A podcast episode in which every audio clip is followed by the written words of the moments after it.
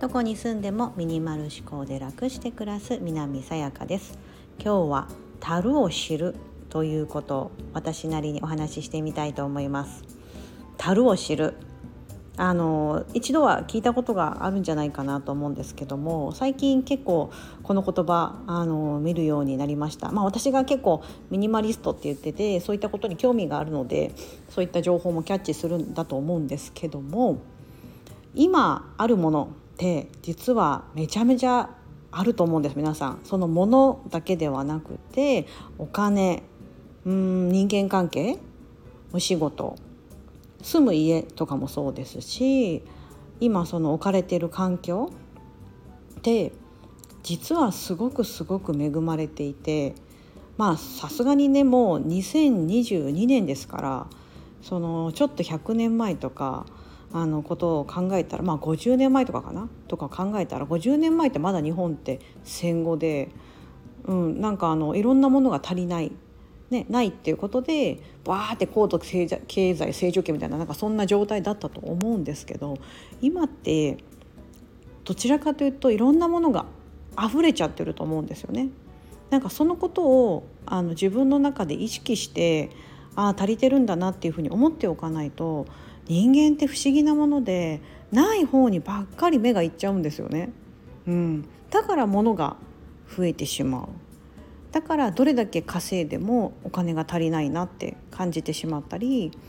なんかこう人の方を見てし人だったりとかその周りの情報まあインターネットとか SNS もそうですけどそこで見るものが欲しくなったり自分にはないっていうものがにばかり目がいってしまいがちだと思うんですけど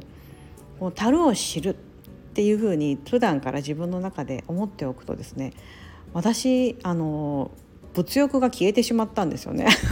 消えてしまったっていうとなんかちょっと聞こえが悪いんですけど物欲がなくなったんですよね。うん、だから物を別に買うことがこうこう幸せにつながうん。まあ、別に買ってですねこうワクワクして幸せにつながればいいんですけど別になんか即そうじゃなくても全然日々の暮らしで幸せ感じてるからなんか別にたくさんのものを買わなくても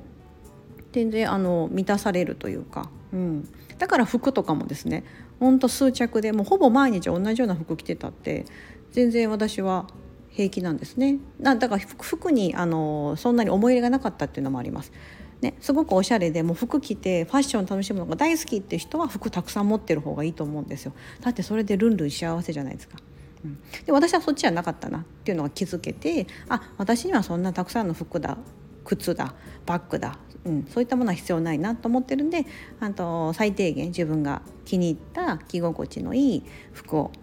または靴を、うん、そういったものを持ってるんですけどもあのちょうどねあのこの「樽を知る」このことを配信しようと思ったちょっときっかけがちょうどあの雑誌の掲載のご依頼があってそこでバーってアンケートがあってであの嬉しいことでミニマリストのそのムック本みたいなのを出されるということでそれに掲載していただけるということでバーってたくさんアンケートがあってあのお答えしてたんですけどもでその時にあのなんか物欲の抑え方はどうしてますかっていうアンケートがあったんです。であのこの間あの整理収納アドバイザーの渚さんとライブした時も渚さんからも「さやかさん物欲ってどうしてるんですか?」っていうご質問いただいて「えー、物欲どっか行っちゃった」みたいなこと言ってたんですけど 改めて自分の中でなんでどっか行っちゃったんだろうなって考えたんですちょっと深掘りしてみたんですよ。じゃあやっぱりこう樽を知るというかこう日々の暮らしでもう私めっちゃ持ってるやんこんなにあるのにまだいるかいみたいな感じのことをに気づけてでどんどんあの減らしてもまだまだあるんですよ。減らしてるのにこんなに減らしてきたのにもう23年かけてこれだけ減らしてあの5人家族ですけど結構物少ない方だと思うんですけど自分の中ではうんまだ多いなって感じてます。うん、あのっていうぐらいやっぱりあるんですよね。そう足りてるなみたいな。あの昔はすごくあの給与のことも気にしてました、まあ、今はフリーランスなんですごい収入不安定なんですけどあの始める前はいやもうそういった不安定になったら私なんかこう稼げてない月とかめっちゃへこむんやろなみたいなことを思ってたりしてたんですけどいざ自分がミニマリストだとなってミニマリズムだって言ってそういったことを配信したりとかこのチャンネルでもそういうことをたくさんお話ししてるんですけど、まあ、こうやって自分でこうアウトプット SNS もそうなんですけどねインスタグラムやっててアウトプットすると余計インプットが深まってより意識するんです自分の中で。足りてる私はすごく足りてる幸せだなみたいな。うんうん、すごくあのこの私にとってはこの配信というのはすごくいいきっかけで皆さんもこの聞いていただいている方があこの樽を知るってことを言ってるなってことを聞いてああ確かになって思ってちょっとあの日々のね暮らしの中であの意識していただいたらもしかしたらなんかこう足りない足りないってこう焦りだったりとかそういうモヤモヤとか自分に足りないもの探しではなくて自分にあるもの探し、うん、をすると多分皆さんもねやばい私めっちゃ持ってるやんってなると思うんです。そう。持ってます。もうそれは別に物だけじゃなくて金銭的なところだったりとか今住んでる場所とかもそうですしああ私は今屋根雨風がしのげる屋根の下に住んでいる、うん、日本に住んでいる。日本ってめっちゃ安全な国ですからね。まず日本に住んでることでああ私幸せだなだったりとか、うん、もし海外に住まれている方でも海外に住んでるけど今治安は悪くないところに住んでるでもいいかもしれないですし、うん、私だったらあのこうやって海外でこう転機を伴う転勤ってまあ大変は大変なんですけどそうじゃなくてめっちゃいい経験させてもらってるわというふうに日頃からすごい思ってます。大変なこともありますよ。やっぱり大変なこともありますしこうちょっとドキドキしたりとかなんかこうモヤモヤすることもたくさんあるんですけどもそこばっかり見てるとですねもうキリがなくて。うん。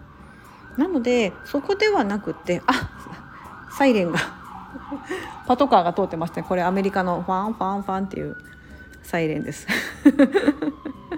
ちょっと窓を開けてるので今日はですねまだあのそんなに寒くないので窓を開けてちょっと空気の入れ替えをしてるんですがはい、そういったねあの樽を知る暮らし、まあ、今のもいいです例ですよね。例えば窓を開けてるとサイレンが聞こえてしまう。それに対してうわ嫌だなこの家ってねみたいな感じで思っちゃうのかあこうなんかなんだろうなパトカー今のパトカーなんですけどあなんか警察も頑張ってくれてるんだなってそれを聞こえるこのお家はいいなって思うのかとか。でその捉え方次第で全然生き方っていうかその日頃の暮らしって変わってくると思うので樽を知る。あのちょっと意識していただけたら。私もあのねこれまだ特訓中です。あのこうやっていろんなこと配信してますけどやっぱり日々落ち込んだりしますしなんかこう隣の芝生は青いじゃないですけどちょっと誰かのこと見てあすごい素敵だないいなって思っちゃったりとか、うん、あります。なんか自分の顔見てねあシワ増えちゃったなとか。過去と比べないって言ってるのになんかちょっとあ今一瞬私比べてしまったみたいなとか。あかんあかんみたいな感じで、うん、でも本当人の感情ってそれぐらいネガティブなこれだって意識していてもやっぱそうやって引っ張られちゃうんですよね。不思議と本当に。だからそういう情報を皆さん目につきやすくなりますしそういった情報をねちょっと聞いたりすると心に残ってしまうので。はい、あのちょっと今日は樽を知る暮らし少しでも皆さんの暮らしがですねその気持ちでなんかちょっと幸せな方向に向いてもらったらいいなっていつも思いながら配信しています。本日もお聴きいただき本当にありがとうございます。素敵な一日をお過ごしください。